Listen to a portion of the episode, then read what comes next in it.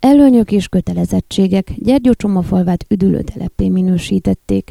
A turisztikai minisztérium 35 romániai település számára hagyta jóvá a helyi érdekeltségű üdülőtelep minősítést, ezek egyik egy Gyergyócsoma falva.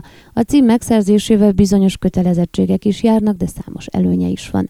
Vannak olyan pályázati lehetőségek, források, amelyekhez ezután könnyebben és nagyobb mértékben juthat hozzá Csomafalva, mint más községek, mutatott rá megkeresésünkre Márton László Szilárd polgármester.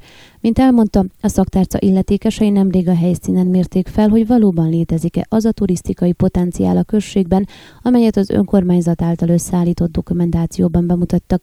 Meglepődve látták, hogy valóban mennyi látnivaló kikapcsolódási lehetőség áll itt a vendégek rendelkezésére. A látogatás egy napja alatt be sem tudják járni az összes ilyen helyet létesítményt ismertette a községvezető. A Csomafalvi önkormányzat két turisztikai övezetet jelölt ki, az egyik a Veresvirág sípáját, az ottani panzió környékét jelenti, a másik pedig a kőzúgó vízes és közelében a Loki zóna, ahol számos panzió, illetve wellness szolgáltatásokat nyújtó szálláshelyek találhatók. Ezekben az övezetekben képzelik el a további fejlesztéseket, amelyek az idegenforgalom bővüléséhez is hozzájárulhatnak.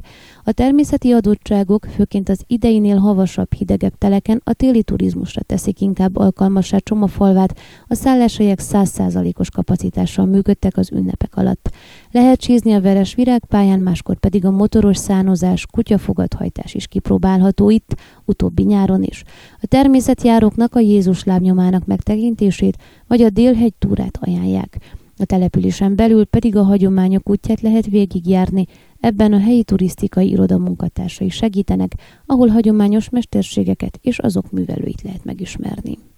Ön a Székelyhon aktuális podcastjét hallgatta. Amennyiben nem akar lemaradni a régió életéről a jövőben sem, akkor iratkozzon fel a csatornára, vagy keresse podcast műsorainkat a székelyhon.pro portálon.